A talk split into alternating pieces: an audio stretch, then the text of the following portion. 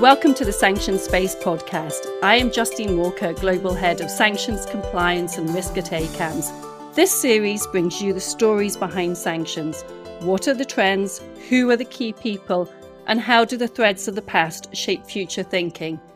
Today, we are going to discuss Russia and the mounting fears that have risen from the build-up of military troops along the Ukraine border. And appropriately for this discussion, we have moved to Helsinki. Joining me today is Dr. Maria Shagina, a visiting fellow of the Center of US Politics and Power at the Finnish Institute of International Affairs. Maria focuses on economic statecraft, international sanctions, and energy politics, and she has a particular expertise on the post Soviet states. Maria, really welcome to the podcast. Great pleasure to be with you, Justine.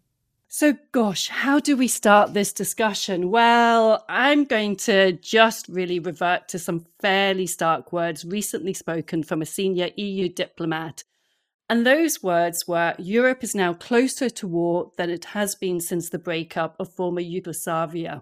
Maria, the current crisis began in November with the mass buildup of Russian troops along the 2,000 kilometre land border with Ukraine. Just talk us through why the situation has prompted such huge security fears, both in Brussels, Washington, and indeed across all of Europe. The military picture indeed looks very grim and it's still developing. We saw the first military buildup in April last year, and the intentions were fairly clear. Putin wanted to land a high level talk with Biden, and he did it. The second buildup that happened in November and is still unfolding puzzled a lot of intelligence officers and Russia watchers because the intentions or of what does Russia want are still fairly uncertain. The buildup started in November. Russia has amassed more than 100,000 troops on the border, but also around Crimea, and very recently it announced joint exercise with Belarus. So the heightened tensions of invasion from all sides are quite alarming. Whether this is just a saber rattling or Russia is ready for full invasion in Ukraine is still a big question mark. Again, the question, what does Russia or Putin want, remains unanswered. This uncertainty alerted the intelligence community and Russia watchers that this time could be different. Is it just the rational factor that are factored in here? Probably not. There is historical emotional attachment to Ukraine that Putin Russia has. So one can say that the cost of enactment for Russia are higher now than the cost of potential sanctions and further isolation. So Russia wants to keep the tensions high to potentially extract some concessions and reap some opportunities. And these mounting tensions, we have seen high level security talks taking place between the West and Russia. There's been various negotiations over the past 10 days. However, they did not break an impasse over Russia's demands. You joined us earlier on this month on our monthly sanctions compliance update. And you actually described the talks and the status of the talks as saying no breakthrough, no failure, significant differences remain. What security assurances is Russia really seeking, and how far reaching are these demands? You know, is this going to be possible to achieve? Indeed, Russia laid out quite far reaching demands, and they are composed of three elements. First, Russia wants written, legally binding guarantees that Ukraine will never, never, ever join NATO, to quote the Russian representatives that NATO will have no expansion further eastwards and that NATO's military presence should be rolled back to the 1990s level. Those demands go far beyond the Ukraine crisis. You know, what started with the disagreement of who should implement the Minsk agreement to, whether we should put more pressure on Russia or Ukraine, uh, spiraled out of this context. It's no longer about the Donbass conflict it's about redrawing the post-war uh, security architecture. And ironically, Europe here is somewhat sidelined in those talks, as you described. The high level talks that happened uh, last week happened primarily between the US and Russia. Russia doesn't see the EU as a worthy interlocutor. It wants to have peer to peer communication with the US and we started with fairly low expectations what type of demands uh, can be fulfilled uh, and the us and nato were fairly straightforward that those are non-starters when it comes to questioning NATO's open door policy or NATO's expansion eastwards. The only area for negotiations is arm controls, missile deployments in Europe that could be open for compromise. But whether this is enough for Russia, this is still a big question by the end of the, the talks, we ended up with, uh, again, a quote, a dead end conversation, which heightened the level of potential invasion and also tumbled uh, the markets. But now we're in a situation where a third summit between Biden and Putin is not ruled out. And tomorrow we know that US Secretary of State Blinken and uh, Russia's Foreign Minister Lavrov will meet again in Geneva to potentially discuss some other diplomatic uh, path. So diplomacy is not dead, but significant differences remain, as I said in your uh, earlier event. And the Russia's intentions vis-a-vis Ukraine still remain clear. That means that the path of deterrence, the path of economic sanctions remains highly relevant. Gosh, and with all of these very moving parts, and it could change any day, but clearly with the rise of tensions, sanctions have emerged as one of the West's biggest threats. Both the US and Europe have said no option is off the table and that there would be extreme consequences should the Kremlin take military action in neighboring Ukraine. So, if no option is off the table, what is actually on the table, Maria? What are we actually talking about here? That depends pretty much on which table you're looking at. This Is the US's table or the EU's table? The US table is quite full, right? The US spoke of high impact sanctions, of massive consequences. What started with what I would describe fairly modest sanctions package, sanctioning Russian financial institution, export controls on US made technology and Russia's defense or consumer industries, evolved in a fairly sweeping sanctions package, which was tabled by Senator Robert Menendez uh, last week. This amendment is still to be voted in the US Senate but it proposes six quite hard-hitting sanctions. It starts with targeting high-level Russian government officials, including president and prime minister. Then sanctions on Russian financial institutions can be put in place, including not just state-owned banks, but also largest private banks, Alfa Bank, Bank Открытие, in 2014, we only had sectoral sanctions on the, the, Russian financial institutions if they are placed on the SDN, that would be quite a step up in uh, sanctions pressure.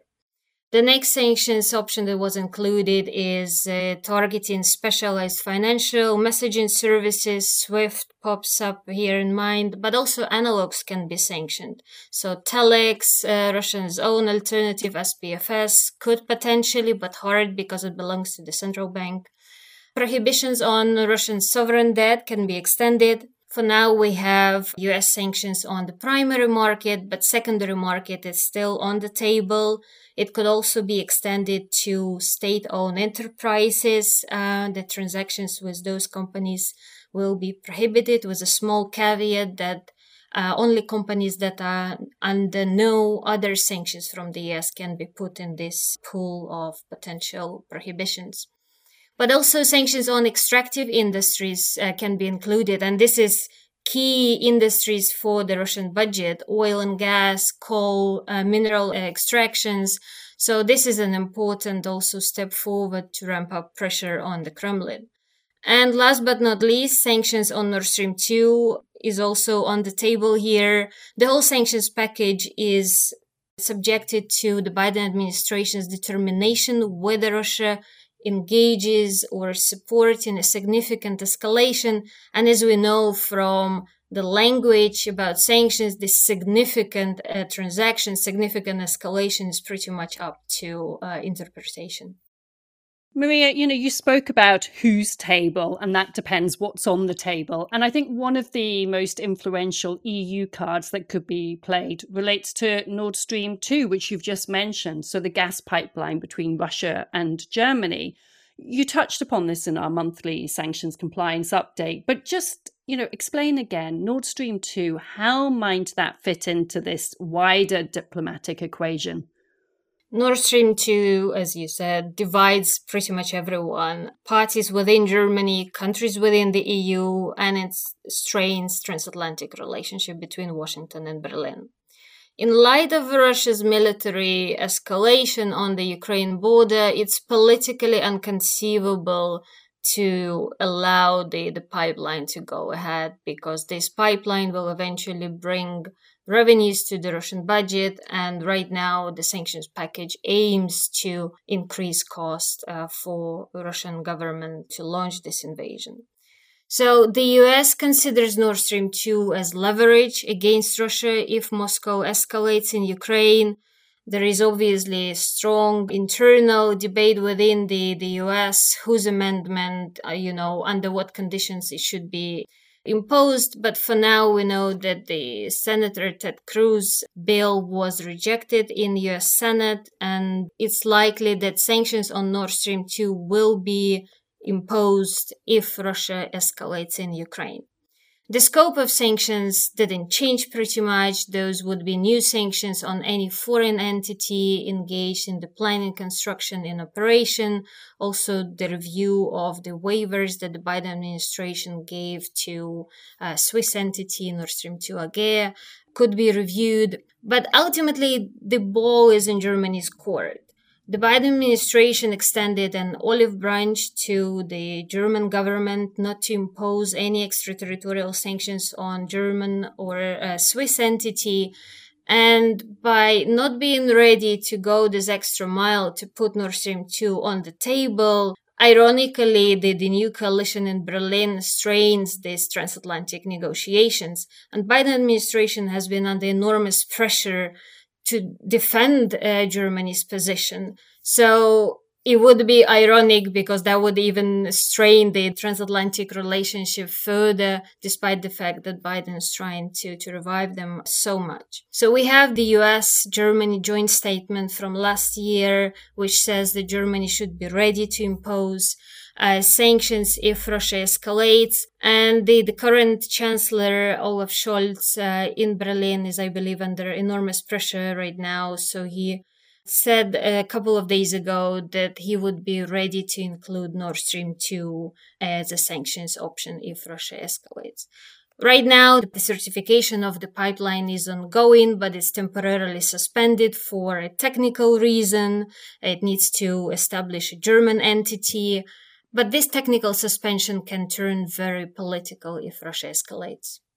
A lot of moving parts, a lot of potential pressure points, but I want to unpack this transatlantic alliances and the imposition of potential sanctions a bit further. Because if we look back to 2014 and the annexation of Crimea and the advancement into eastern Ukraine, we clearly saw sanctions being deployed against Russia.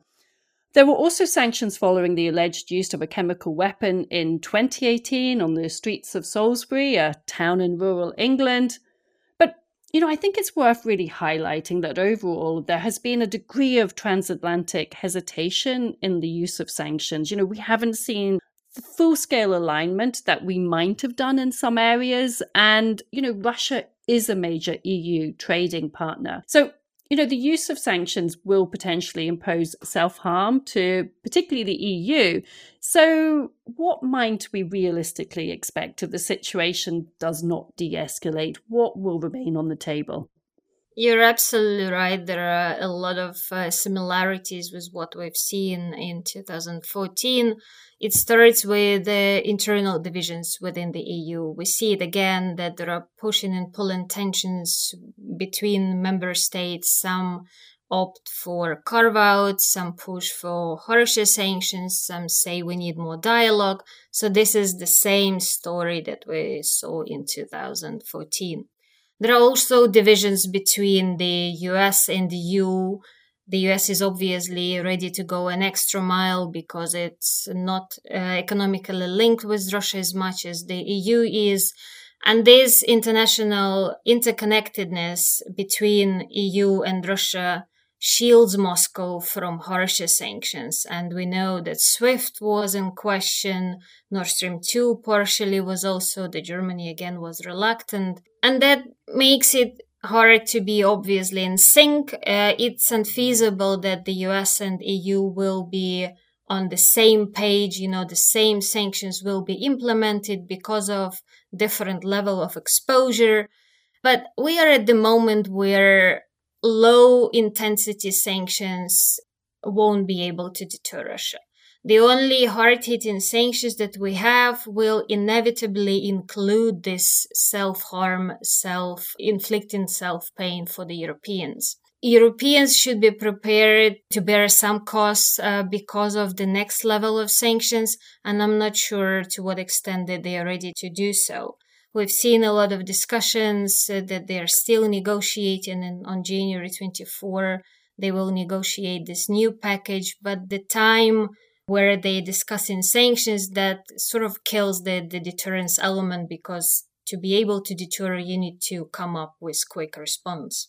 So you ask about potential sanctions and i think at this point it's fair to say that sanctioning russian financial institution would be a feasible option we already seen that Russian economy tumbled yesterday, uh, day ago as, as well, resulting in net capital outflow and Sberbank and Gazprom's share were as the, the most affected uh, companies. Nord Stream 2, as I mentioned, would potentially be on the table if Russia escalates. Pro Russian agents in the occupied entities in the Donbass area could be sanctioned as well export controls was floated, and I think uh, this would have less blowback effect on uh, the Europeans and the Americans, so that would be easier to agree. Another sanctions option is targeting the inner circle people, which would be very much in compliance with the Biden's anti-corruption strategy. Maria, thanks for that. You know, we have talked about de escalation here you know for our listeners they often like to examine what should they be looking out for so they can predict what might happen.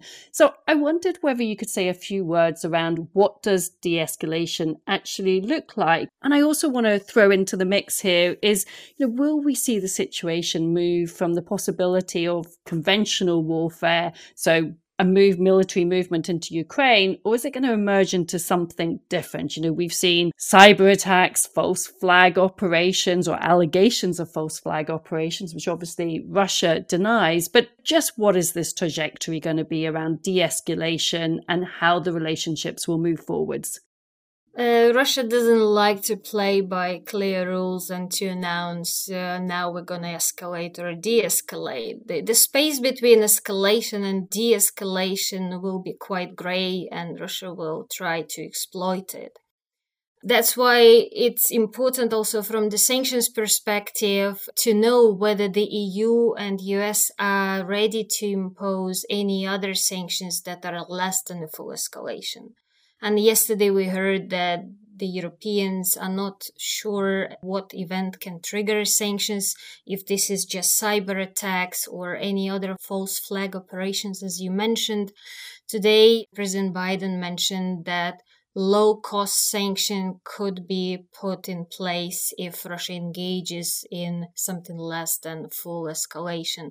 So it's also important from the sanctions perspective Historically, we know that uh, we can learn from uh, Russia's actions in the past that it likes to, you know, throw cyber attacks or send some green men. So it has some plausible deniability and can capitalize on this very gray behavior that it engages in. Maria, Thank you so much for helping to just set out where we are currently at in the context of the Russia Ukraine crisis.